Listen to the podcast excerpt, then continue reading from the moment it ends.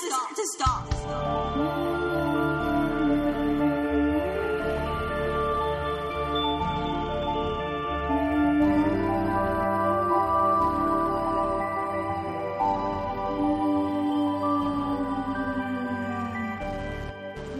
Um, I had a little thing that I wanted to talk about.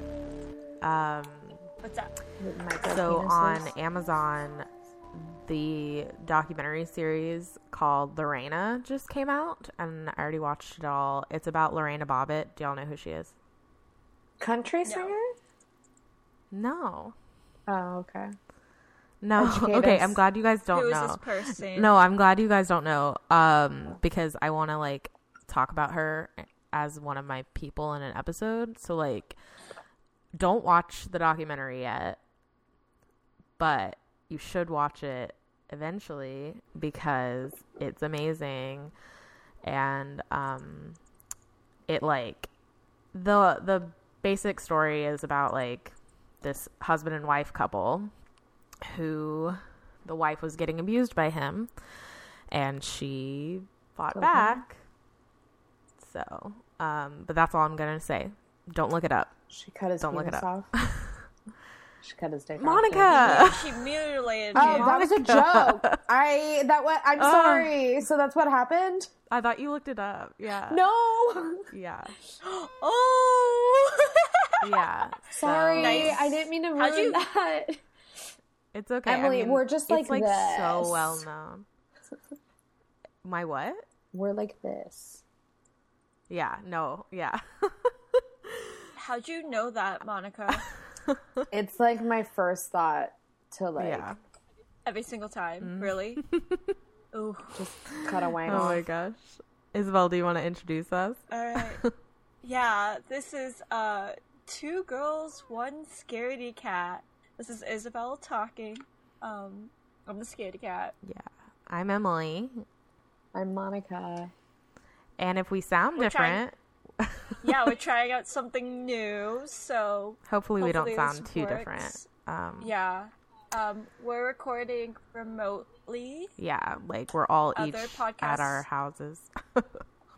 Yeah, and other podcasts do this. It's just we did this without Wolf right now, so we're all kind of confused. We're hoping it is working, so... Sorry, Wolf. Yeah, sorry, Wolf. We're, we're trying. Oh my gosh. Um, Regardless, this is a topic I would want to, like, revisit. Yeah. Wow. Revisit oh, at for sure. a certain point. For sure. So, like, if this is, like, all completely thrown out and awful, awfully recorded for, like, let's let's hope not. At mm-hmm. least there, there are just so many charismatic are... leaders out there that are just ruining the world. Well, I really think that a lot of the topics that we choose um, deserve a part two for us to talk about yeah, other cases. I think so. Absolutely. I think there's so many cases that have fit our themes that I've heard of mm-hmm. that I'm interested in. That mm-hmm. I want you guys to cover. Yeah, um, Isabel, just because I'm us... not going to look at my, myself, obviously. Yeah, don't do that. But, but I think this is a cool one that we've kind of hit on in the past. But I think we, we also into details. Like, you guys get to go into details, and I just yeah. get to react. I think that we talk about cults, like, outside of the podcast. A, a lot. lot. A lot. Like, a lot. I don't know why. Like, in general conversation. Why not? They're fascinating. Yeah. I mean, we talked we talked about fitness cults a lot, too. Like, just... Right. Lululemon. Or other Lululemon. Ones. Yeah, I was going to say Lululemon. Um, I mean, so, SoulCycle, Monty...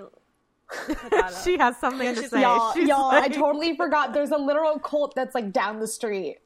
Like, I'm not yeah. even joking. Oh. I forgot about this. Yeah, we. Uh, it's like, oh my god, what is it called? It's like the cult of or something like that. Yeah, and it's weird because it's like right next to like the and and like shit. Cut all of that out because that describes exactly what yeah. I live. Yeah. Oh my gosh. We both live by each other. Also, cut out the name of the cult, because then you'll find out where I live.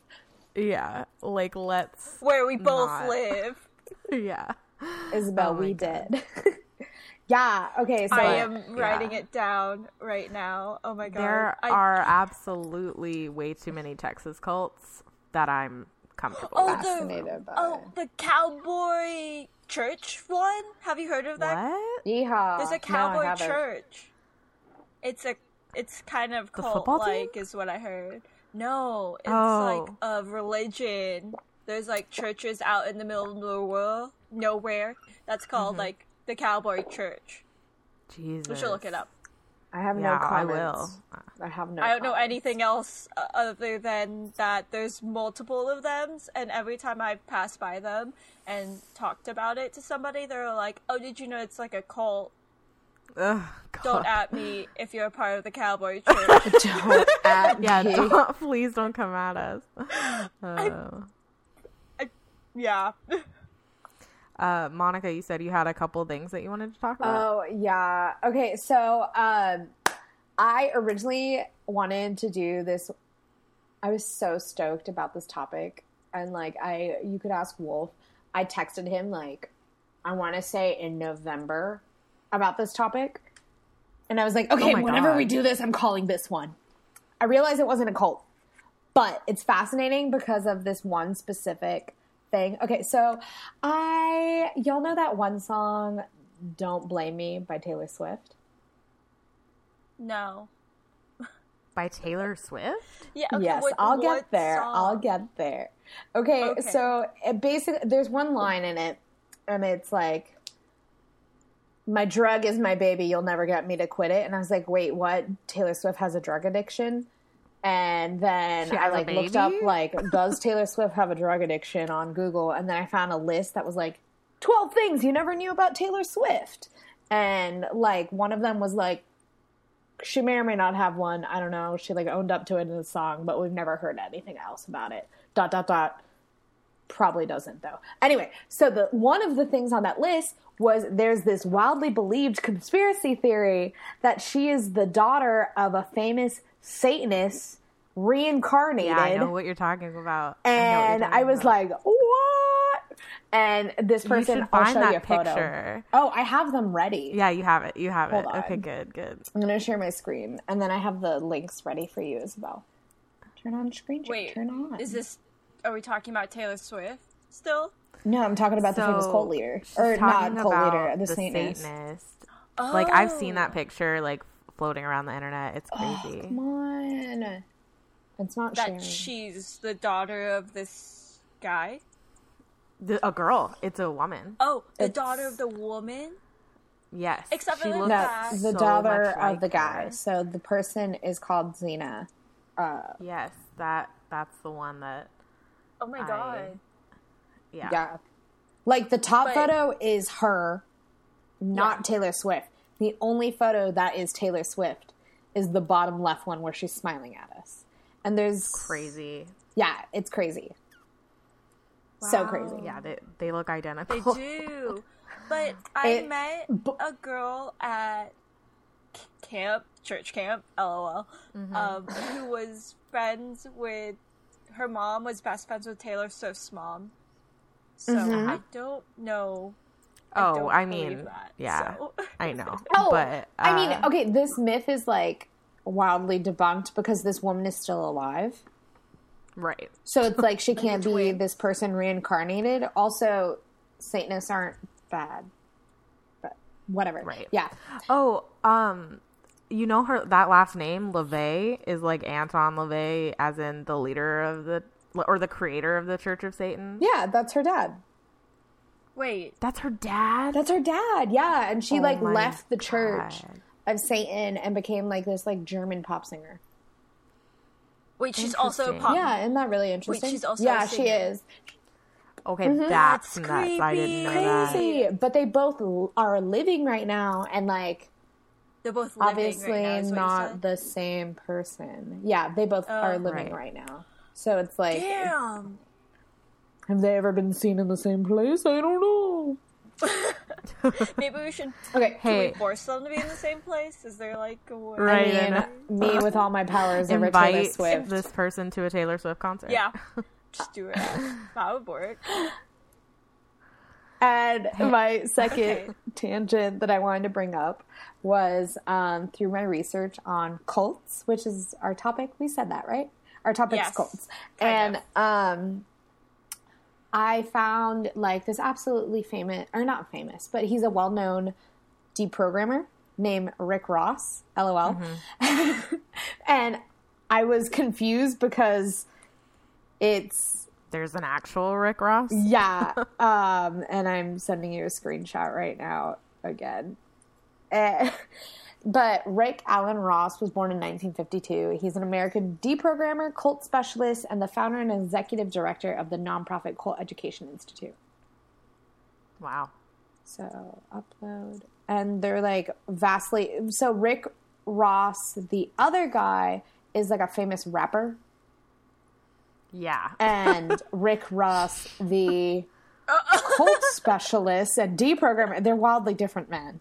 So I thought, yes, this would be a funny side by side to have on social media. Oh my gosh, what? One is a black man and one yeah, is a white man. Yeah. Yeah. What? Um, oh man, that's, that's hilarious. It's just so funny because whenever I like read like information like Rick Ross says this, I'm imagining like Rick Ross saying like cult of bad, yo. Yeah, for sure. Anyway. Oh my right. god, that's so Let's funny. Do I have some rock, paper, scissors, y'all. I have one more. Oh, oh my gosh. Oh, go ahead. I go just ahead. have the definition of a cult outlined. I don't know if you had that too, but I just wrote it down. I don't. I don't. Oh, okay. Oh, good. Because um, I actually don't, don't say it before know the or definition after. Of a cult. So that would there be are many.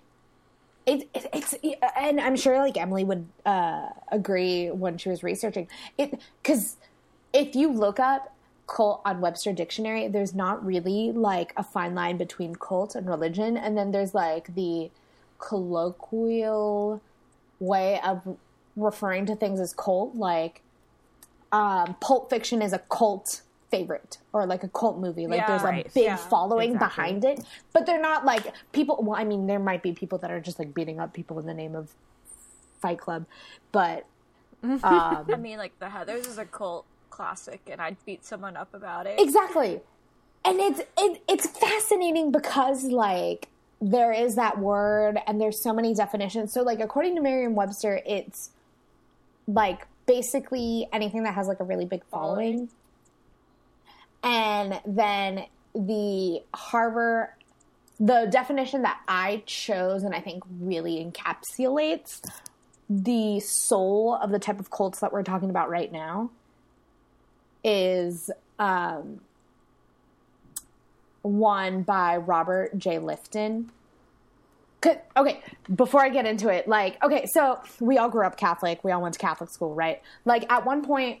Catholicism was thought of as a cult because, like, I had a, like, super fast mm-hmm. uprising. People all believed in these same tenets. I mean, there Wolf was a charismatic leader, which was Jesus Christ. And then, like, in addition to that, pe- the, like, um, Roman pagans and I think the Jews were saying that, like, these people are weird because they're eating the body of Christ and the blood of Christ. Literally. Remember? Yeah. I remember right. we were taught by that in class. They were saying, like, this is why there was, like, so many issues with this. And, like, even though they weren't, like, literally doing it, like, they were saying yeah. that, or, like, depending on what sect of religion you believe in. Anyway.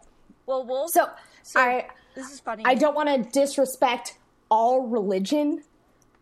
I just want to discuss the fascinating, like, bubbling of, like, human phenomena that's, like, really freaky cults that make, like, people kill people and, like, all that, you know? So, okay, right. back to the definition. So, psychiatrist Robert J. Lifton, who once taught at Harvard Medical School, wrote a paper called Cult Formation in the early nineteen eighties.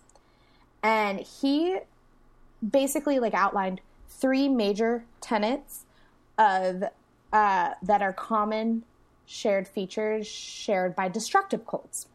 So one, the charismatic leader. I think we could all agree on that, right? Yeah. Yep. Who becomes an object of worship Mm-hmm. And uh, as the general principles that uh, originally sustained the group lose power.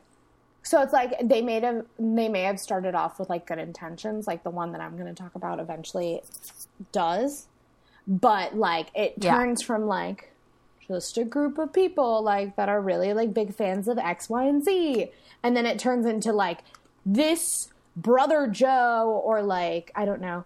Sister Isabel, hey, uh, are like the cult leaders, and we like put them above anything else, and they're like maybe even above yes. human, being human, right? Okay, so the living leader has no meaningful accountability and becomes the single most defining element of the group.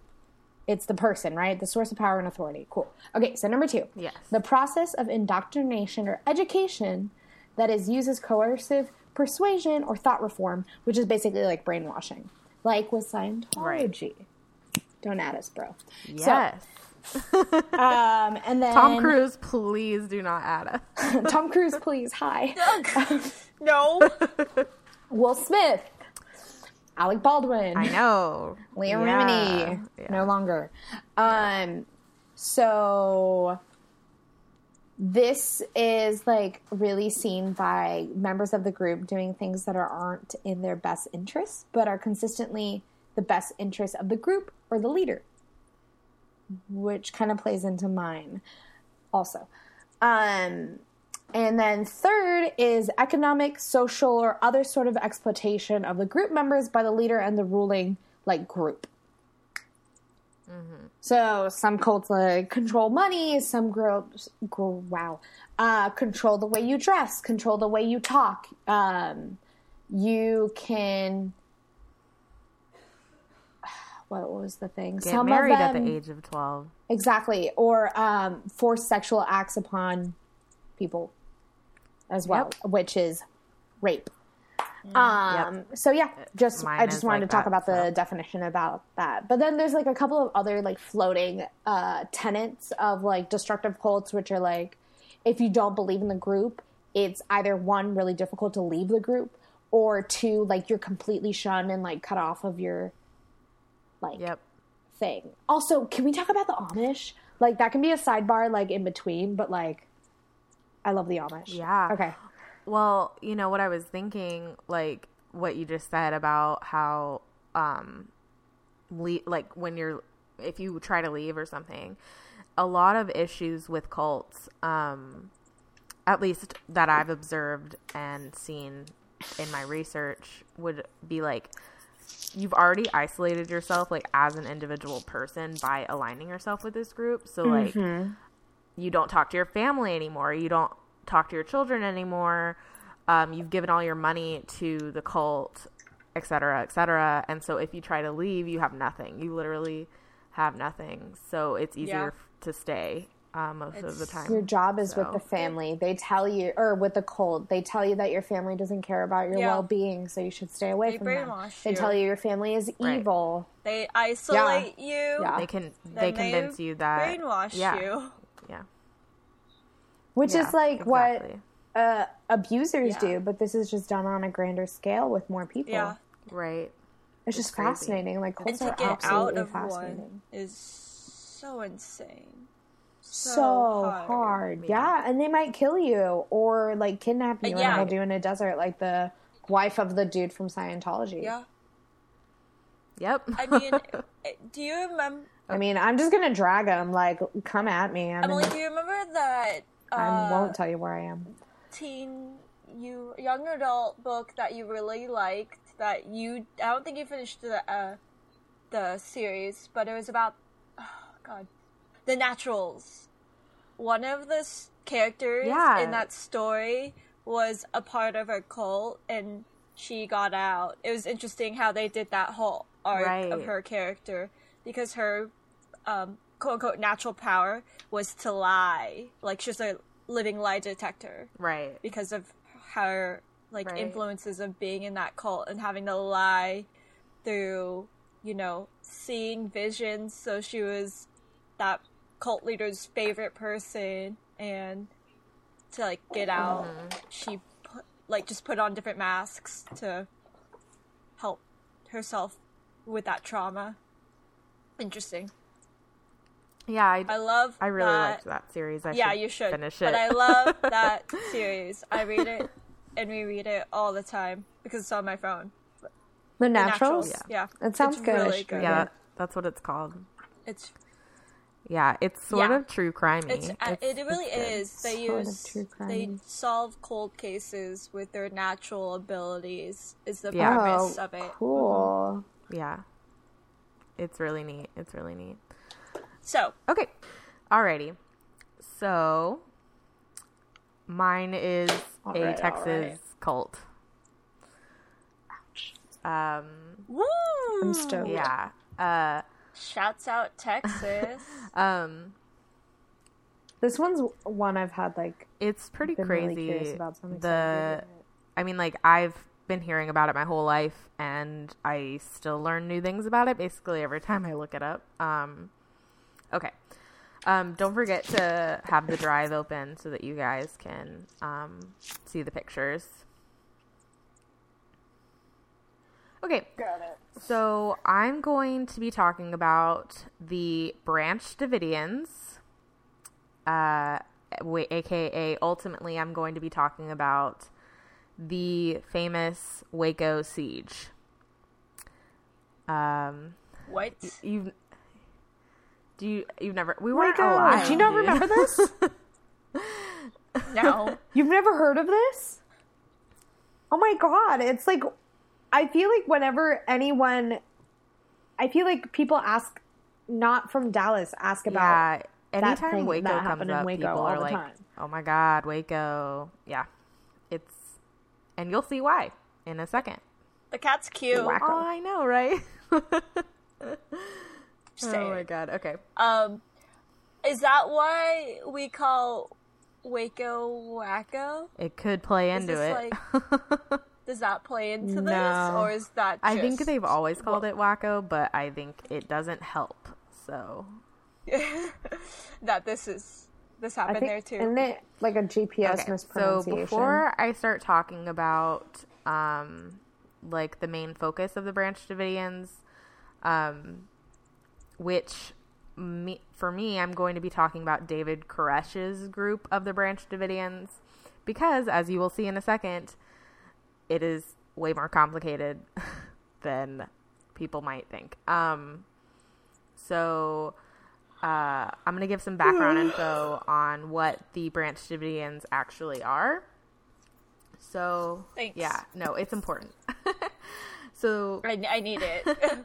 they, they're a religious group yeah, I, that I need it. originated in nineteen fifty-five, and they were a schism among the Shepherd's Rod Davidians. Schism. The Branch Davidian group initially was led by a guy named Benjamin Roden. Um, but all of these uh, branches that I'm talking about came originally from the Seventh Day Adventists. So... The Seventh Day Adventists oh, okay. weren't enough for this guy named Benjamin, and he left and started his own shit. so, Interesting. Um, this guy named Benjamin, he came down to Waco, um, which is where he made the headquarters for the Shepherd's Rod Davidians, and um.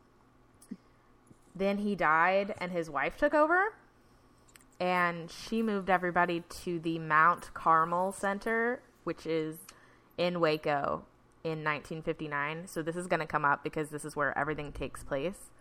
Um, then this the wife that had taken over like had come forth with this prophecy, this doomsday prophecy, basically saying that the world was going to end. And it didn't happen. And so people were kind of pissed. They were like, okay, we prepared for nothing. uh, they moved for this? I love that. Did what? Did they move because of the prophecy? or? So the prophecy didn't end up taking place. So she okay. was like, the world's going to end on this day, and it didn't. And people okay. pe- people were mad. Wait, there's the wife a lady of the leader? Original leader when he died. So. Got oh. it. Okay. It's like the court case in Kimmy Schmidt where Jon Hamm is like, I'm sorry I got the date wrong. Like, if it's illegal to be bad at math, then blah, blah, blah. And everyone was like, oh, oh he's God. right. Like, blah, blah, blah. Oh, it's not his fault. Anyway, oh, go on. Um, Love a good Jon Hamm. So a guy um, named... Um, Sorry, sorry. The, um, when, so the wife's prophecy didn't come true. People were mad. Then the Branch Davidians were formed. So, bef- so basically another branch of the branch of the branch. Okay. It's so confusing. Whatever. It sounds so, like a twig. Like... Okay, so it's like Doomsday, Doomsday Group. No, the Seventh Day Adventists, the Doomsday Group, and then something, and then this is where we are. Yes. Okay. Yes. Crazy. Cool. So, um, in nineteen eighty-one, mm. ultimately, a man named Vernon Howell took over the Branch Davidians, cool. and I'm going to talk about how he did that because it did is totally nuts. Did he kill some people? Um, it's not bad looking. No, but it's pretty nuts. So Vernon Howell arrived in Waco in nineteen eighty-one to the compound, so the Mount Carmel compound, um, and he was well received by nearly everyone there. Everyone really liked him. And then he had an affair with the prophetess of the Branch Davidians. Yeah, he did. Okay. Her name is Lois. And she was in her late sixties, and oh, Vernon was in his okay. late twenties. Wow. Yeah. Yeah. Wow. So, so big, big. Like, nothing against that. There. I'm just like. And, um. Gosh. Right. No, it's kind of surprising. Um. So, uh, Vernon Howell wanted a child with her. Wait. And, that's not... um. He, he believed. He believed that this child would be the chosen one. Was he able to? Uh, but she died, and her son, George, inherited the position of prophet and leader of the Branch Davidians. Okay. Um, nope. And George isn't going to fuck Vernon. So that Wait, that kind of makes shit complicated. Sorry. I and just... also, George why, really. Why do you get what? to be the prophet? If your mother was the prophet, is this a family thing? I guess. Yeah, I mean, I'm sorry. You would think that that's not how oh, okay. it works, but apparently it is. But we're talking about, like, fake Someone shit, believes you know? in it, Em. It's not that fake. Uh, it's, it's fake. I mean, no offense a lot of, to any uh, Branch Davidians out there. What is it? Like, familial lineage with... Um, religious groups uh, like that was really powers. common. That's why they didn't let popes get married. I think uh, that's the split between Shia and Sunni Muslims. Not to geek out on right all, but no, no you're sure. right I'm you're just, totally right. It's just um, funny to so... me that that's still a yeah like it's not fair. Like it's like you were born and like now you're like the yeah, leader of a it's whatever cult. It's not yeah, a it democracy anyways, so does it matter? So it's like right, with family right. businesses. Like, you're not the best one to run anyway at, like, nineteen. So, like, why? Right. Um. So, obviously, this led to some clashes between George and Vernon. Um, Vernon actually... Um, had most of the loyalty of the Branch Davidians. Um, and, uh, like, as, and George was trying to get people to come onto his side, and he challenged Vernon, um, to raise the dead. That was, That was his challenge. So he was going so far as to exhume a corpse to demonstrate his spiritual supremacy. Same. Um, and in George, case y'all... The outsider. So George. Yeah. The, oh. The new prophet. The okay. baby. The prophet. No, no, no. The current leader. The prophet. The, the one that did leader. lead the thirty-six-year-old. Yeah. Vernon is the one... Okay. Who was boinking that guy's mom. Good boinking! Use of words. Oh my gosh. So, in case you guys didn't know, exhuming say, a corpse yeah, from a sure grave is felony. Illegal. Oh, good to and... know. I have to cancel my plans tonight. So, uh, because George basically dug up a dead body, Vernon saw this as an no, opportunity to a, file no, charges no. against him. So smart. That is so smart. Yes. So this led to a raid um, on November third, nineteen eighty-seven by Vernon and seven of his followers equipped with five twenty-two caliber semi-automatic rifles. Um, Why do you need that much power? Bunch of guns. Gunpowder. Um, I'm just yeah, saying. You don't. Yeah. You definitely don't. um, yeah. Their objective seemed to be to retake the land that Vernon had left three years earlier, although they claimed to have been trying to obtain evidence of George's illegal activity, yet they didn't even have a camera with them to, like, prove... Oh. Yeah. What was actually going on. Dug a dead body up, yeah. So um, the trial, when this went to trial, ended with um, the jury finding Vernon not guilty. And um, uh, this led to basically Vernon George. overthrowing George and becoming the new spiritual Insane. leader of the Branch Davidians. So he changed his name to David Koresh. Oh, okay. So I was wondering where David of. comes in. He, yeah, he was there all along. He just changed his name. He like doesn't uh, look that bad, and I'm mildly yeah, concerned. He's, he looks Whoa, like a wow. late nineteen eighties, yeah. early like... nineteen nineties man.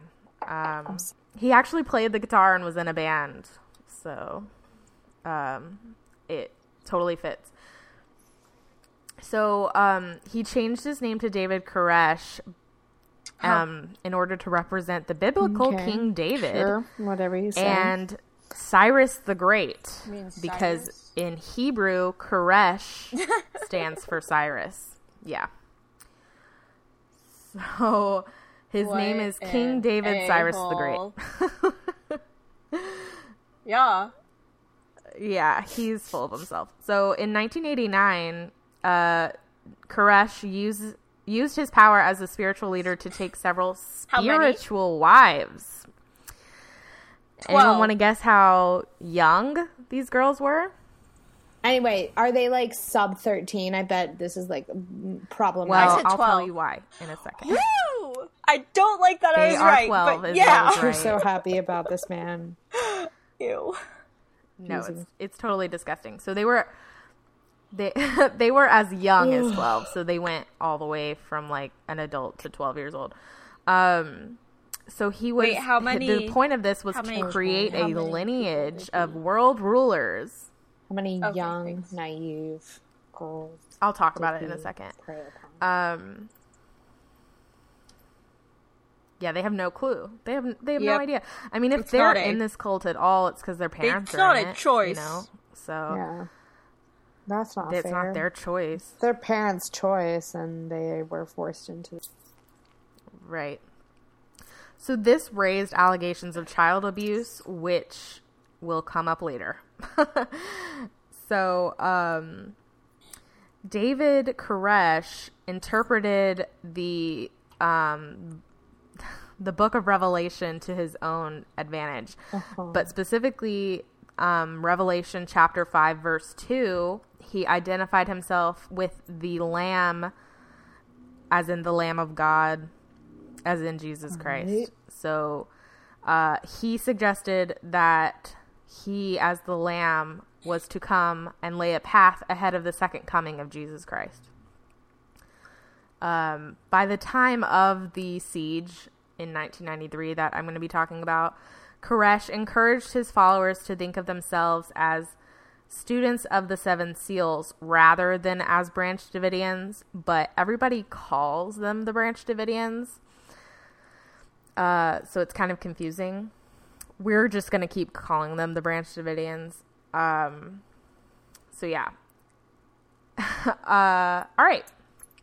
On August fifth, nineteen eighty-nine, David Koresh released the New Light audio tape in which he said that he had been told by God to procreate with the women in the group to establish a house of David of his special people. What the fuck? Mm. This involved separating married couples in the group who had to agree that only he could have sexual relations with the wives, while the men should I observe think I've heard celibacy. Of this now. They, this, yeah, this horny bastard, this horny bastard. Yeah, it's disgusting. He also said that God had told him to start building an army of God to prepare for the end of days and a salvation for his followers. Um, yeah. Uh, so by nineteen ninety-two, most of the land belonging to the group had been sold except for a core seventy-seven acres, which is still a lot of land, but, um, Waco's a really big town for those that don't know. Also, I should probably say where Waco is. Yeah. Um, in relation like to like an, Dallas. But the thing is, it's like an hour. Perfectly in the middle between yeah, Dallas and Austin. But it's like an hour from here. It is. It? But I think with um, hour and a half, I think. Joanna and Chip Gaines, they really put Waco on the map. So yeah. if yeah. you don't watch H G T V, oh, that Waco's is in true. Texas. It's an hour away from Dallas. Yeah. So I would argue that this put Waco you know on the funny? map, and then Chip and Joanna put Waco on the map in a positive way. Positive way, yeah. But I'm just saying, like, if you, if you, like, current times, sure, sure, because sure. like I don't, I didn't know the story, uh, right, right, or I think I've heard of it. It's like pinging something in the back of my head of recollection, but like I think I you will think of, have heard of it by the end of yeah, my story. But the thing is, so. I think of Waco now. With which Chip you and Joanna should Gaines. Because they so, are nice Chip people and, and are yeah. you know building great homes for folks. So okay, so um, so they have seventy-seven acres out there in Waco. Most of the buildings had been removed or were being salvaged for construction materials to convert much of the main chapel and the tall water tank into apartments, so that the people of the cult could live there. Um, many members of the group had been involved with the Branch Davidians for many generations and had very large families. So um, there was quite quite a bit of people living out there, which I'll talk about um, shortly. Okay, so we are in February of nineteen ninety-three. Put yourself there. We weren't alive, but try to put yourself there. I was like, where was I? I was a mere twinkle in my father's eye. I was not I even um, a thought yet. So, okay. You're uh, probably a thought. Were your my parents not married yet? My mom did not want kids. No, my, my mom did not want oh. children. Um, but yeah, okay. So, on February twenty-seventh of nineteen ninety-three... the Waco Tribune-Herald newspaper began publishing what they called the Sinful Messiah, which were a series of articles that reported allegations that David Koresh had physically abused children in the compound and had committed statutory rape by taking multiple underage brides. So that was I a big deal. I agree with that. Yeah, it was a big deal. Um, Koresh was also said to advocate polygamy for himself and declared himself married to several female residents of the small community. Wow. According to the paper, Koresh declared he was entitled to at least one hundred forty what? Wives. Why? He didn't have that many. The but entitlement on should. This man. Yeah. Yeah. So the plan for him was obviously one day to have at least one hundred forty, um, which is disgusting. Um, Ugh. And that he was entitled to claim any of the women in his group as his, and that he had fathered at least a dozen children, and that some of these mothers became brides as young as twelve or thirteen. In addition to allegations of sexual abuse and misconduct, Koresh and his followers were suspected of stockpiling illegal weapons. So that's a problem. Yeah, a lot? A lot. Um, a lot, a lot. In May of ninety-two, the chief deputy of McLennan County, which is where Waco is, um, he called the Bureau of Alcohol, Tobacco, and Firearms, a k a the A T F, to notify T- them uh. that his office had been contacted by a local U P S representative concerned about a report by a local driver. The U P S driver said a package had broken open on delivery to the Branch Davidian residence, um, revealing firearms and grenade oh casings and black powder. Yeah. Thank yeah. God it broke open. Right? Also, how else would they know? Did, can you send firearms? um, yeah, I don't think yeah. there's like limitations oh, on okay. how you can buy them. Yeah, they can be sent to you, but um, we'll get into why these were issues in a second. Um, also, they're not breaking open your packages, so, like, how would they know? Like, in theory, I think I knew someone that used to buy, like, or s- someone would send them marijuana oh, right, in the mail. Because it's illegal to oh look God. in someone else's mail. Like, it's mail. Yeah. yeah it is. Crazy, even for, right? Um, even yeah. for U S P S workers. So that's why if your package so on open June ninth, you can have a locked case. It, yeah, if it's on accident, yeah. whatever, man. Like, but if it looks like it's been whipped open and not by accident, you can have a locked right. case. I think. Don't quote me on that. I'm mm-hmm. not a lawyer. No, you're right. You're right. So on June ninth, the A T F opened. So of ninety-two. Still not bored. Uh, the A T F opened, yeah, no, even further back in time. Um, Mario wasn't H- even born. Mario! Mario! Mario! uh, it's-a me, Mario! Uh, yeah, I made that joke, no. sorry. Um, so, the A T F opened a formal investigation, and a week later it was classified as sensitive from both Houston and Waco headquarters. The documentary. It's weird that Houston would be. Um, I think like the the biggest A T F organization in Texas is in Houston. Oh, uh, that makes sense. Um, because we hear about Houston a lot in the story, actually. So there was a documentary called Inside Waco, and it claimed that the investigation started in nineteen ninety-two. And the A T F became concerned over reports of automatic gunfire coming from the oh. compound. Yeah. On July thirtieth, A T F agents David Aguilera and Skinner visited Wait, is this the Branch the one Davidian's where gun dealer. Everyone's dead, except the woman in. Uh, yeah, did a lot of he them kill dead. them? Um. Oh, okay. No, no, no. I think you're thinking of. I think you're thinking of Jonestown. Okay, okay. I was like, cult. Um, I always mix those two up. Yeah, yeah. But um, so these two A T F agents visited the Branch Davidian gun dealer, who tried to get them to talk with David Koresh on the phone. Uh, Koresh offered to let A T F inspect the da- the Davidians' weapons and paperwork, and asked to speak with Aguilera, but Aguilera declined. I don't know why.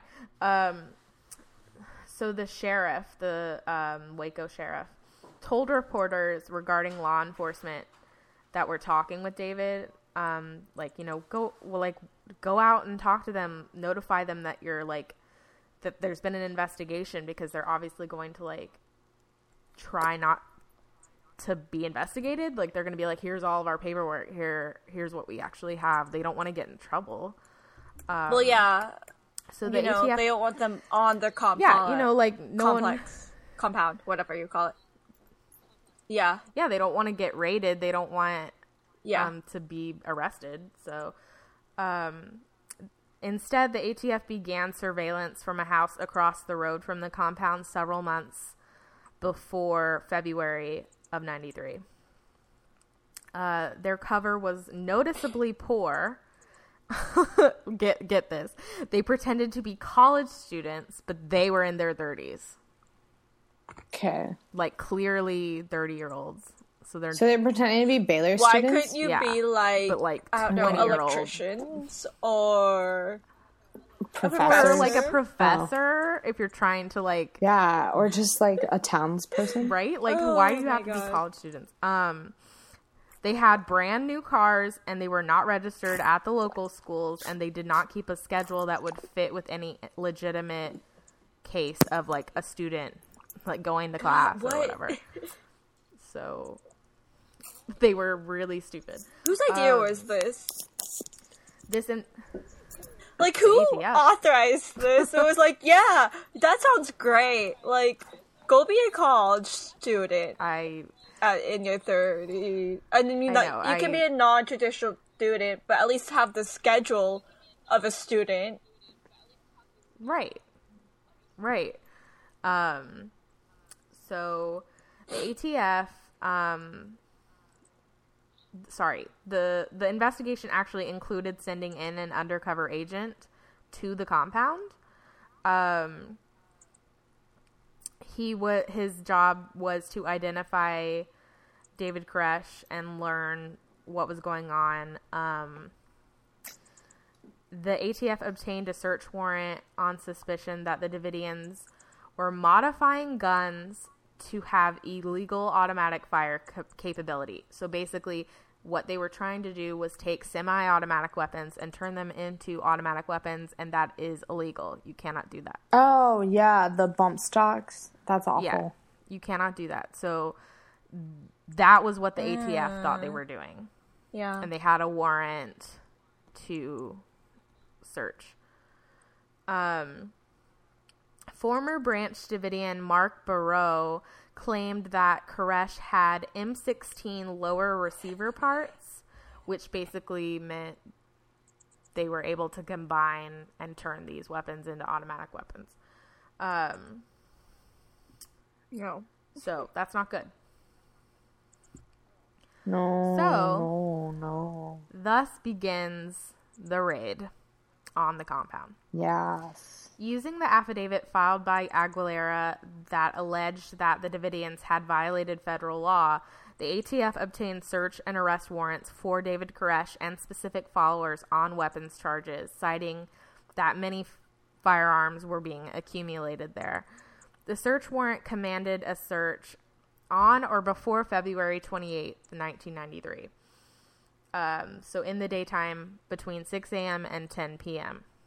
That's a yeah. big window of time. mm.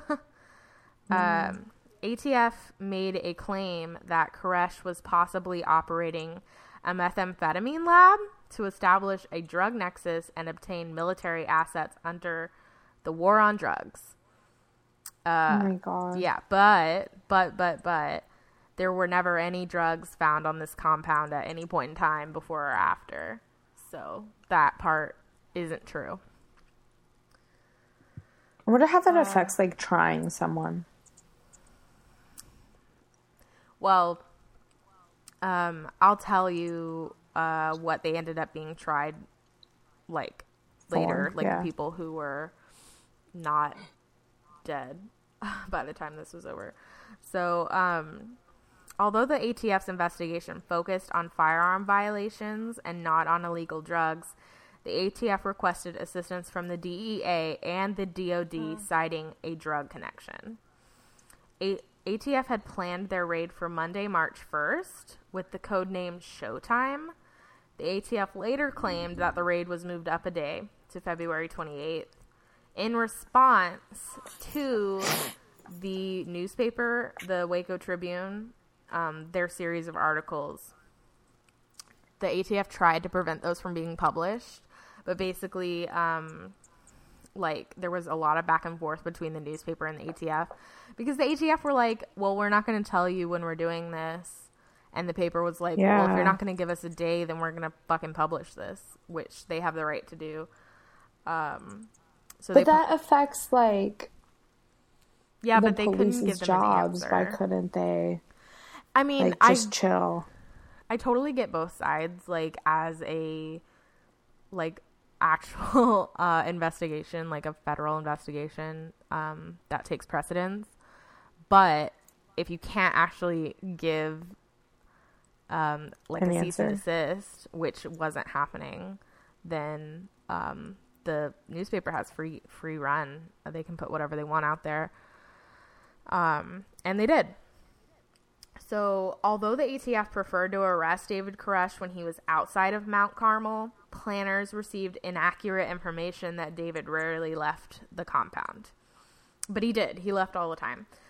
The Branch Davidian members were no- well-known locally and had cordial relations with other locals. The Branch Davidians partly supported themselves by trading at gun shows and took care to have the relevant paperwork to ensure their transactions were legal. So these guys were known to, um, you know, not be shady or even be a weird cult. Like, everyone in town respected their wow. um, presence there. And they weren't bothering anyone, so the people in the town didn't hate them. Yeah, which I think is actually yeah. really interesting. Because when we usually talk about cults or see what cults are doing, they're usually like, those weirdos yeah, yeah, no one really wants true. to associate with. Um, but I guess everyone in Waco at this time... Um, just assumed they were a religious cult. Also, like, I'm sorry, but Texas, like, a lot of people have guns. It's, it's not that really weird hard. to see people with a gun. Uh, yeah. Especially in nineteen ninety-three. Um, yeah. In small town Waco. Right. Like, it's not, it wasn't weird that they had guns there. Okay. So, back to February twenty-eighth. Uh, the A T F attempted to execute their search warrant on Sunday morning, but the local news station K W T X were tipped off that this raid was happening, and they asked for directions to the compound from a U S Postal Service mail carrier who, guess what, was what? David Koresh's brother-in-law. What? So that guy was like, hey, like, a bunch of news trucks are headed to the compound, like, how heads how up. So uh I know I it's just so stupid. Wait, um, of what wife so Koresh, was he the brother-in-law um, of? real questions real questions I have. That's a good question. That's a good question. Oh, oh my gosh, yeah, that's funny. Um, so the Branch Davidians had been, uh, sorry, blah, blah, blah, I just skipped something. Um, the undercover agent, uh, if you guys remember, that is in the Branch Davidians at this time. Um, he knew that the raid was about to happen. And later when he was interviewed about what was happening at the time, uh, he told them that they were praying. Uh, okay. So they weren't doing anything. Liar, liar, yeah, pants on fire. Praying. No, what do you mean? That was the undercover agent oh. saying that. Why would he lie? I'm just kidding. I thought it was the other. I thought yeah. it was the cult. No, no, no. Um, so Branch Davidian survivors have written that David Koresh ordered selected male followers to begin arming and taking up defensive positions, while the women and children were told to take cover in their rooms. Koresh told them that he would try to speak to the agents and that what happened next would depend on the agents' intentions. Despite being informed that the Branch Davidians knew a raid was coming, the A T F commander ordered that the raid go ahead, even though their plan depended on reaching the compound without the Branch Davidians being armed and prepared, which we know they were. So, A T F agents stated that they heard shots coming from within the compound, while Branch Davidian survivors claimed that the first shots came from the A T F agents outside. So, basically, both sides were saying shot that the other people shot. So, it's first. Just like... Yeah. Um, a normal gun shootout. Right, exactly. Um, it's actually suggested that um, uh, what may have actually happened was an accidental discharge of a weapon, possibly by an A T F agent, that caused the A T F to respond with fire from automatic weapons, meaning that an A T F agent accidentally discharged his gun, and then the other A T F agents freaked oh out and gosh. started shooting. Um, so really professional from the Obviously, A T F. Obviously, everything's going as planned. Right. Other reports claim that the first shots were fired by the A T F dog team, which this is sad, but they were sent in there to kill the dogs that the Branch Davidians had. Yeah. I guess because they thought they might be dangerous. Um, they were obviously probably, like, bigger dogs. I don't think they'd kill, like, chihuahuas. So, um... So three Army National Guard helicopters were used as aerial distraction, and all actually took incoming fire from the Branch Davidians, but they um, didn't return fire. And during the first shots, David Koresh was actually wounded. He was shot in the gut on his left side. Um, within a minute of the raid starting, Branch Davidian Wayne Martin called emergency services, pleading for them to stop shooting. The resident asked for a ceasefire, and audio tapes recorded him saying, "Here they come again, and that's them shooting, that's not us." Um, yeah. So, the first A T F casualty was an eight.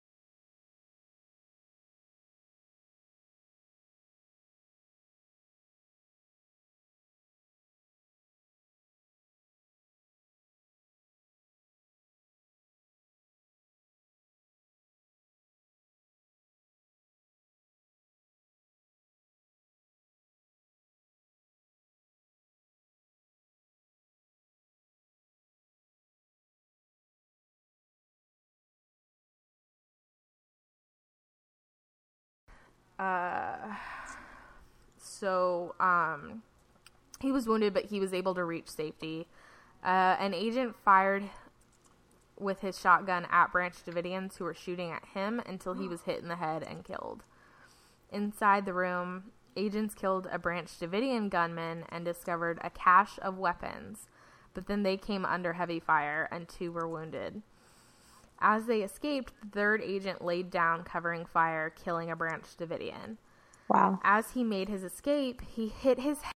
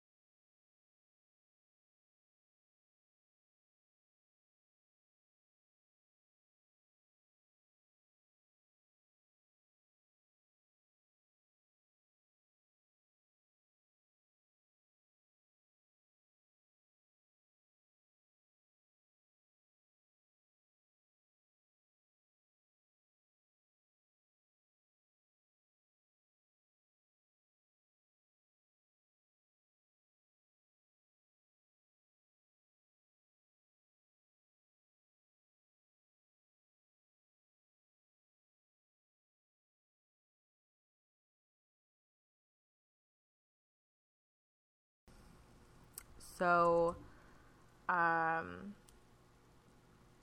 a report that was written after the incident stated that the Branch Davidians did not ambush the A T F and that they apparently did not maximize the kill of A T F agents, um, explaining that they were rather desperate religious fanatics expecting an apocalyptic ending in which they were destined to die defending their sacred ground and destined to achieve salvation. Okay.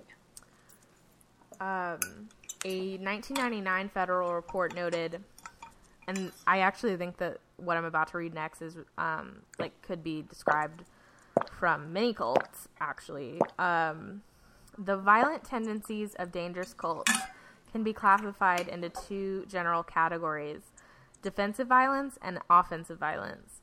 Defensive violence is utilized by cults to defend a compound or enclave that was created specifically to eliminate most contact with the dominant culture, which makes sense. Um, the nineteen ninety-three clash in Waco at the Branch Davidian complex is an, an illustration of such defensive violence. History has shown that groups that seek to withdraw from the dominant culture seldom act on their beliefs that the end time has come unless provoked. So, what they're trying to say is the Branch Davidians never would have attacked anybody unless they were being okay. attacked. I was just like, can you give me some layman's terms of what all this means? So what? Yeah. What's the point of them having that many guns? Just they were going to oh. sell them. They were going to sell them. So the, they were already and, doing that. I mean, so their prophecy was like end of the world, so they probably were also just having guns just in case of that, assuming. What were they going to shoot? At the sky? Yeah. Where was the end of the you world know coming the from? Is going to look like wolves? Yeah, and and I think that I mean because they were making money in general by selling guns um, legally. They were selling yeah. them legally. Um, it was the only thing that was illegal about all of this was making them into automatic uh-huh. weapons. Um, so, you know, it, the, all the, all the, the whole point is, is that the Branch Davidians weren't ever going to be out there like killing random Waco folks. They were just living their own life on their own compound. That makes sense, but they were um, still but, statutory raping people. Girls, young girls. Right. Um, I think that that should be what people focus on, but they tend to not. Um, I just think it's interesting. I always so, wanted to know what cults, how cults make money. Happened. No, make money. Um, I understand how cults happen. It's usually by, but like there's a lot of money involved in cults too. Yeah, like it's just interesting this, to um, me how much how you get money from people or you. Make money. They're not taxed either. Mm-hmm. Like, um, another famous cult that I really uh, find interesting are the Bhagwan Sri Rajneesh. Um, so, uh, well, that was the leader, but the the cult was called the Rajneeshis, oh, yeah. and um, they actually they had their own compoundish area, but they like. Um, grew their own agriculture and basically like were self-sustaining, but they also sold their agriculture to the local communities. That's the normal um, one. And had had I hear about like that's the yeah, norm, like, like that they're self-sustaining. So having them sell guns as a way means to get money, definitely different than what I picture a cult doing. Right.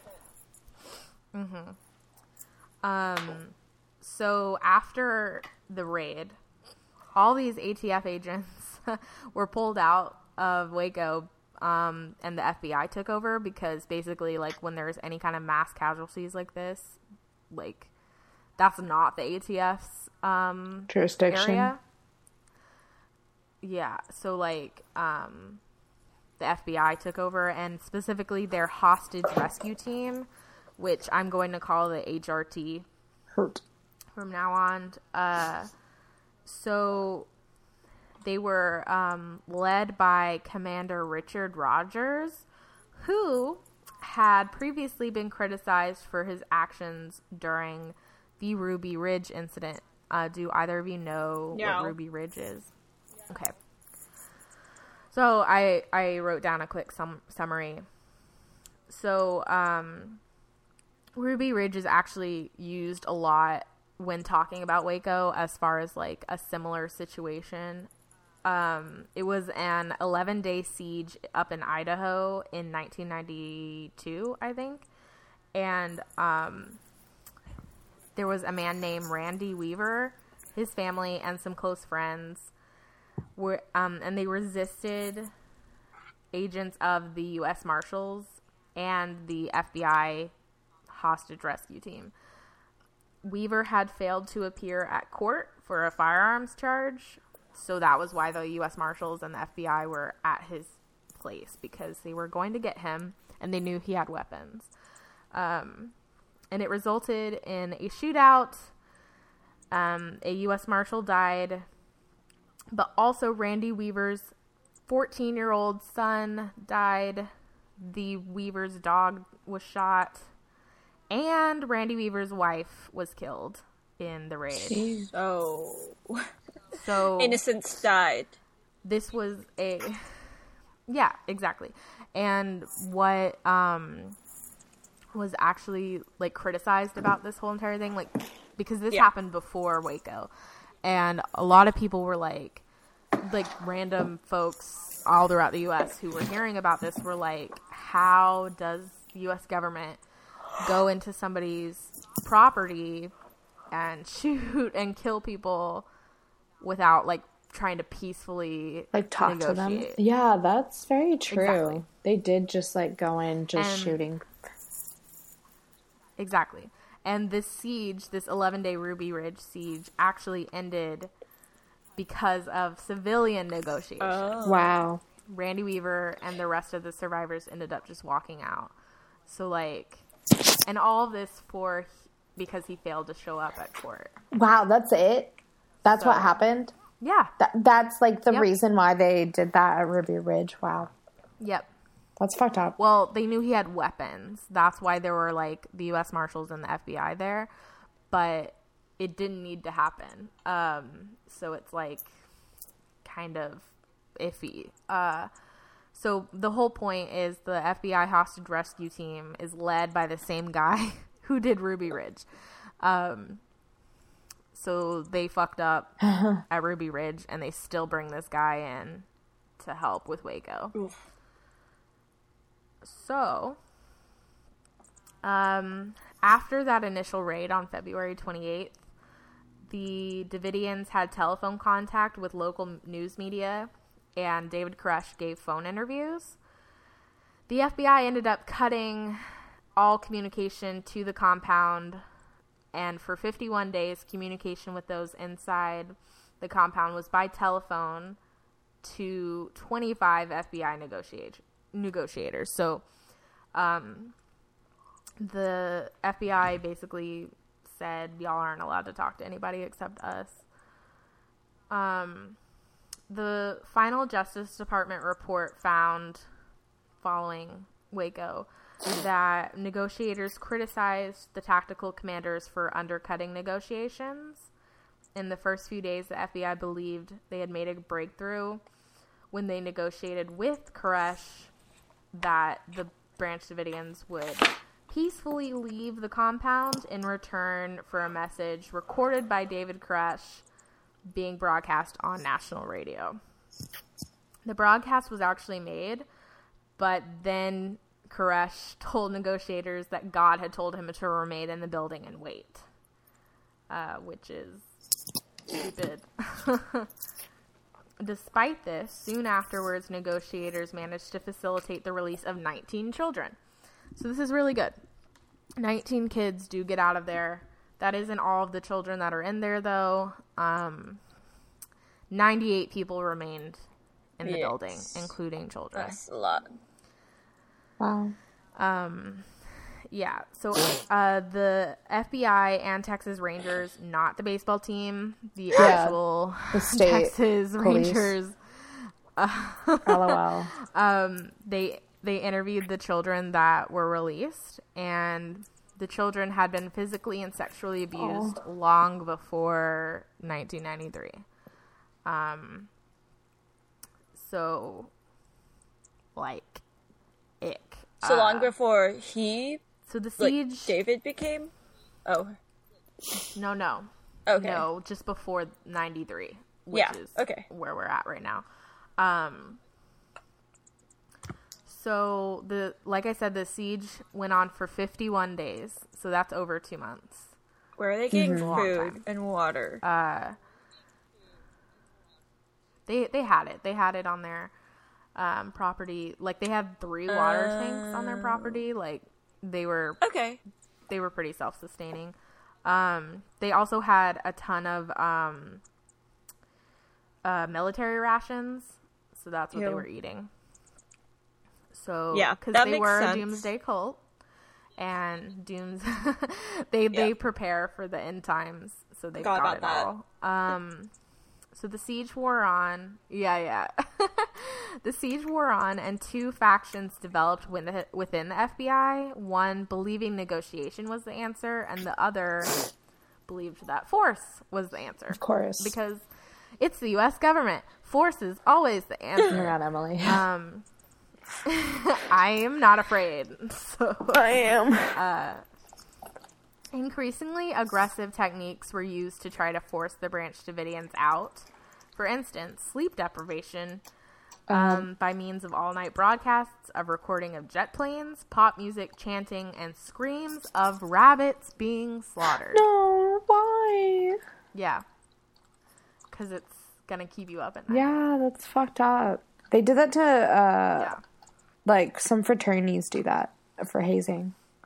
God, what the fuck? I mean, not, like, those specific sounds, but, like, sleep deprivation. Oh, you mean, like... By, like, playing oh, a okay. song over and over. I thought you meant, like, over. They play the slaughtering of rabbits That would that be, night. like, really, um, like, murderously intense, and I don't know if I would be okay with yeah. that. Yeah. I would quit the fraternity in a second. Um, so... The armored... Oh, I just skipped that. Um, other...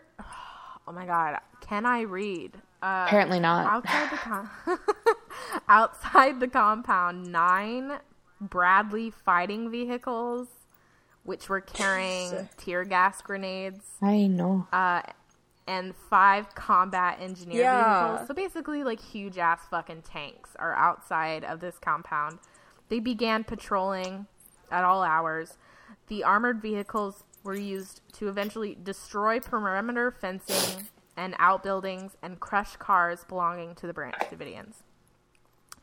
Um, they repeatedly drove over the grave of Branch Davidians that had been killed wow. in the raid. Isn't that fucking awful? This is, like, that- worse than and very different yeah. than what I thought it was. Wow. Yeah, it's... I'm not even close to, like... Well, I am close. I'm very close to it. But, like, this isn't even the worst thing that happens because we all know. Well, Isabel doesn't know. Yeah. But those of us that do know what happens with Waco, it's just, like, incredibly sad. So, um, two of the three water storage tanks on the roof of the main building had been damaged during the initial A T F raid. So they only had one water tank.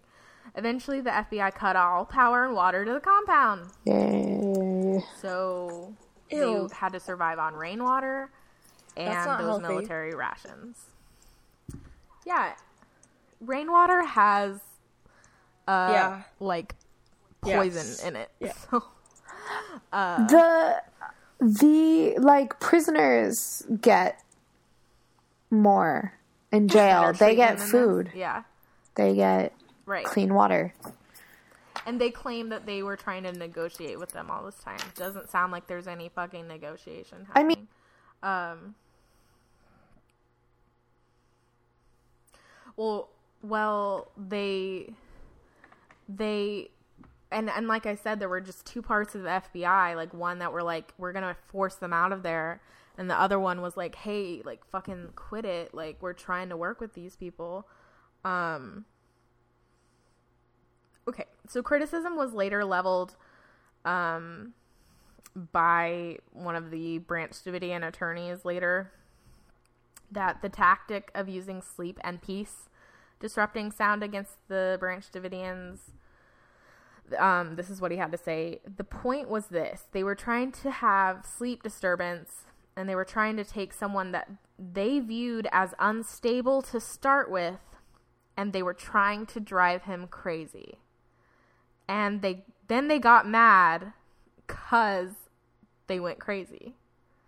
So, like, that's exactly what I just said a minute ago. Like, you already think these people are crazy for being in a cult, for thinking the world's going to end, and then you're going to drive them even more crazy? Like, where is the good idea here? Um, so... Despite the increasingly aggressive tactics, Koresh ordered a group of followers to leave. So eleven more people left, and then they were immediately arrested. And um, the children's willingness to stay with Koresh disturbed the negotiators, who were unprepared to work with the Branch Davidians' religious zeal. So on top of all this, they have negotiators that aren't prepared to deal with any of this. Um, so that's not good either. Um, during the siege, a number of scholars who study apocalypticism. Isn't that interesting? Apocalypticism? Like, I want to I want to yeah, study that. You should study that. How many schools do you think? Could. No one's stopping you. Right? Like, where would, you where would I have that? to go to school to study that? Someone tell us. Oh my God. Hope. Please don't make me go to Waco. You probably would have go to, to like, say go to Waco? Study, like, create your own yeah. path. um, oh, my God. Okay, so... Maybe a, theologic, um, a theological school. Yeah, that's actually probably where they would study it. Um, because um, they're studying apocalypticism in religious groups, specifically. Um... They attempted to persuade the F B I that the siege tactics being used by the government would only reinforce, yeah, they would only reinforce the impression within the Branch Davidians that they were part of a biblical end of times confrontation that had cosmic significance. So they were just proving their point. Like, David Koresh was standing in there saying they want us, like, this is what God told us was going to happen. Um... You know, like, it's just proving the point um, that they've been saying this whole time. Um, the religious scholars pointed out that the beliefs of the group may have appeared to be extreme, but to the Branch Davidians, their religious beliefs were deeply meaningful, and they were willing to die for them. I mean, so... if you grew up in this, if this is the only thing you know, I mean... Yep. Yep. It's... You're not gonna, you're, you're just going to stand there and be like, wow, this, this is exactly what they said was going to happen. Like, this just reinforces my belief in yeah, God. I was and say, it's a reinforcement. That, like, I'm going to be a martyr. Yeah. Yeah. Um, and like I said earlier, a lot of these people's families have been a part of the Branch Davidians for several That's generations. Yeah. So I mean, it's crazy. You grew up with um, it. Yeah. It's been around since like the fifties. Yeah. Okay, I'm almost done. So, uh, the at the time, the newly appointed U S Attorney General, Janet Reno, approved recommendations by the H R T to mount an assault after being told that conditions were deteriorating and that children were being abused in the compound. So, the U S Attorney General is like, go ahead. Um... Because the Branch Davidians were heavily armed, the F B I H R T arms included fifty caliber rifles and um, tanks. The assault took place on April nineteenth, nineteen ninety-three. So we go from February twenty-eighth to April nineteenth. How long is that? Wow. fifty-one days. Wow. Oh, so it's still fit. So when you said fifty-one days, it was just... Yep, yep, yep. Okay. Yep. Um, the whole thing takes fifty-one days. So the, uh, the tanks used explosives to puncture holes in the walls of buildings in the compound so they could pump in tear gas and try to flush out the Branch Davidians without harming them. Um, but tear gas... How does tear gas hurts. Not harm someone? Yeah, tear gas is terrible. Um, I have never been tear gassed, but there are stories out there from people who have been that say it is seriously awful. Um, and you're you're tear gassing children. Isn't yeah. that what this is about?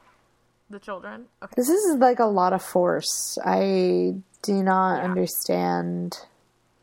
Yeah. So they, the stated plan called for increasing amounts of gas to be pumped in over two days. Wow. They were going to just pump gas in for two Can days. Can you die from tear gas? Uh, these people die, but um, not for, not necessarily just from the tear gas, as I'll get to in a second, but it didn't help. So um, yeah. Officially, no armed assault was to be made, and loudspeakers were to be used to tell the Branch Davidians that there would be no armed assault and to ask them to not fire any weapons. Um, the hostage rescue team had been permitted to return any incoming fire, however, um, but no shots ended up being fired by federal agents on this day. Um, When several Branch Davidians opened fire, the H R T's response was to increase the amount of gas being wow. used. Yeah. Does does this no. make any sense? Like, I don't... The H R T delivered grenade fire, uh, and very early in the morning, the H R T fired two military rounds of grenades at the Branch Davidian construction site. Around mid-morning, the H R T began to run low on tear gas rounds and asked um, the Texas Rangers for more. After more than six hours, no Branch Davidians had left the building, um, sheltering instead in a concrete block room within the building or using gas oh, masks. Of course, they're doomsday cult, so exactly, they're they're they're standing their ground. So H R T stated the tanks were used to punch large holes in the building to provide exits for those inside. Okay. At, yeah. Does that seem like that makes sense? Okay. At around noon, and this is where it gets sad, three fires broke out almost simultaneously in different parts of the building and spread quickly. If on you purpose? Go on the drive, you can see the picture. Oh my gosh. Um, the Who government put the fires? The government maintains the fires were deliberately started by Branch Davidians. Some Branch Davidian survivors maintain that the fires were accidentally or deliberately started by the assault. Only nine people left the building during the fire. The rest died. Yep. The That's remaining awful. Branch Davidians, including children, were either buried alive by rubble, suffocated by the effects of the fire, or shot. Okay, so all this, Many and suffocated. You're saying, you're, hey, I'm here to help save these kids, and all the kids die, except for the nineteen that were let go. Yeah, yeah way obviously, earlier, like, though. in February. Um, yeah, yeah. So many who suffocated from the fire were killed by smoke or carbon monoxide inhalation, and other causes as fire engulfed the building. According to the F B I, um, Steve Schneider, who was um, David Koresh's right-hand man, shot and killed David Koresh and then killed himself with the same gun. Why? Was he supposed to? Footage of the blaze was brought...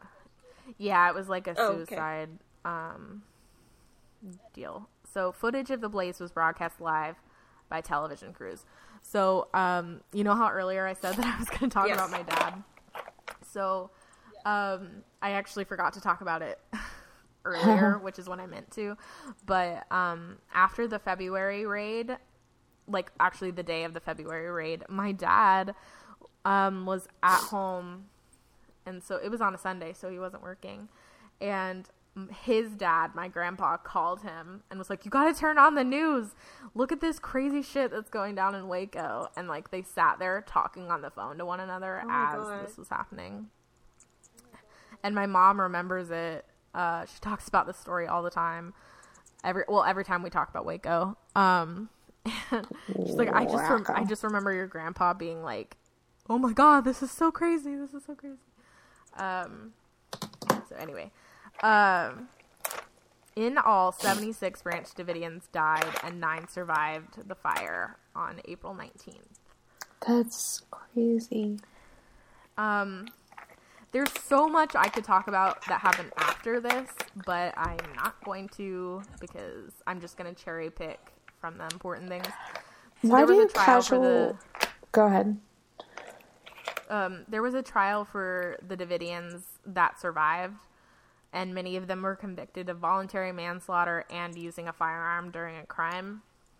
But all of them are out of jail now, just because yeah. time has passed.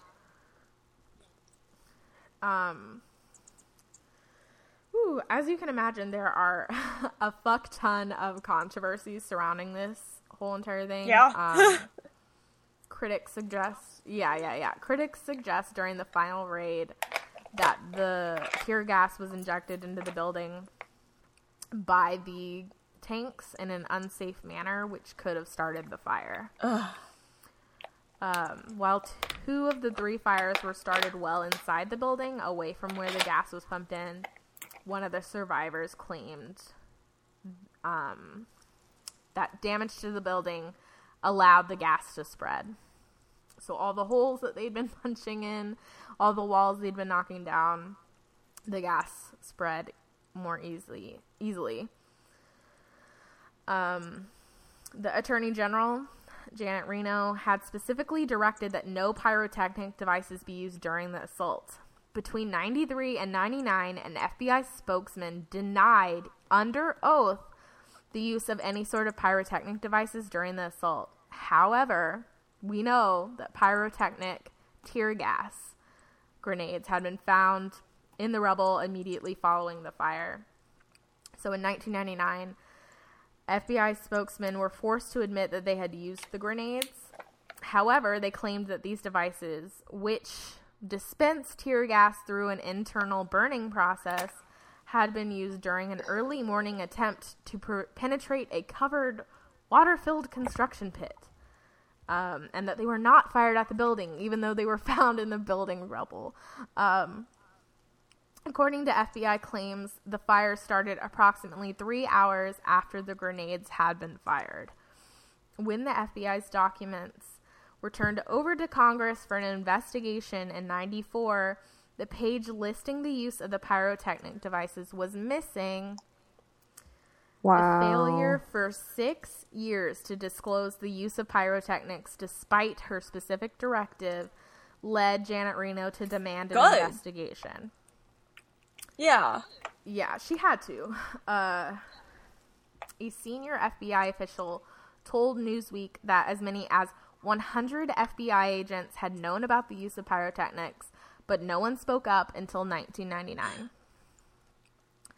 On May twelfth, less than a month after the incident, Texas state authorities bulldozed the, sti- the site, rendering further gathering of forensic evidence okay. impossible. Wow, Texas, wow. Yeah, isn't that fucking stupid? Like, is that not... I... Okay. Um. So, there was a government investigation, like I just said. The the one that she started. And I'd go into more detail about it, but basically the government claims that none of this was their fault. So... Sure. Anyway, yeah. Um, and the last thing that I'm going to say is... Um, there was obviously, like, um, things that happened after Waco that were because of Waco, a k a the Oklahoma City bombing. Yes. Do you know about that, Isabel? I do. Okay. So, for those that don't know, uh, Timothy McVeigh, who bombed the Oklahoma City government building, he cited the Waco incident as a primary motivation for the bombing, which happened two years on the day of.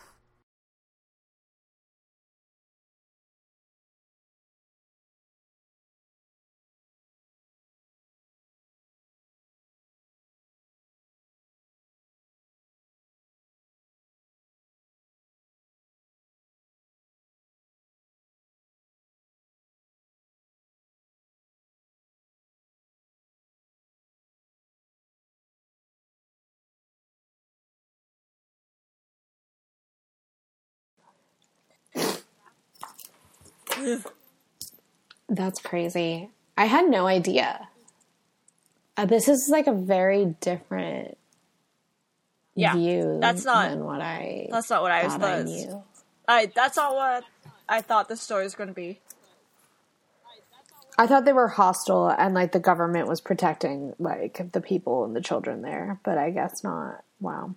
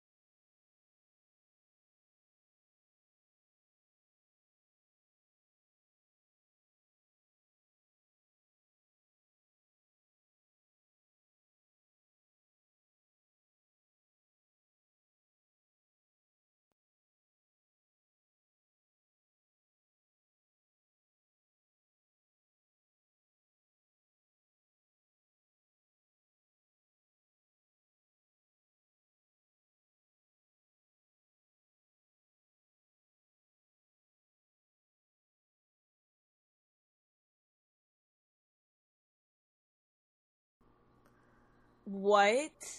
Yes. So, like, this billionaire dude started a church that worships artificial intelligence. And, like, basically the manifesto that they wrote, like, it's on the website for this um, group is, it, like, says that they want to, like, facilitate um, the oncoming takeover that A I – because they think that A I is going to take over the world one day, and they want okay. to facilitate the relationship between like human beings and, and A I. A I. That yeah. makes sense. Yeah, it's. I was like, holy shit, but I couldn't find enough information about it. But yeah, it exists. It's crazy. So. There's. Uh, I feel like there's a cult for everybody if you really try. I think so. Oh my god. Okay. Right. Should we end it here? Yep. Peace out. Oh wait. Follow us. Yeah. Yeah. At Two Girls, One Scaredy Cat. Oh. It's actually Two Girls, One S C. Uh yeah. And rate, review, please. And subscribe. Yeah, please, please rate and review. Please. Like It, it really does help us, um, and we want more people to be able to listen to our podcast, and thanks to everyone who already is. Um, we love you guys. And see you next time! Bye! Bye.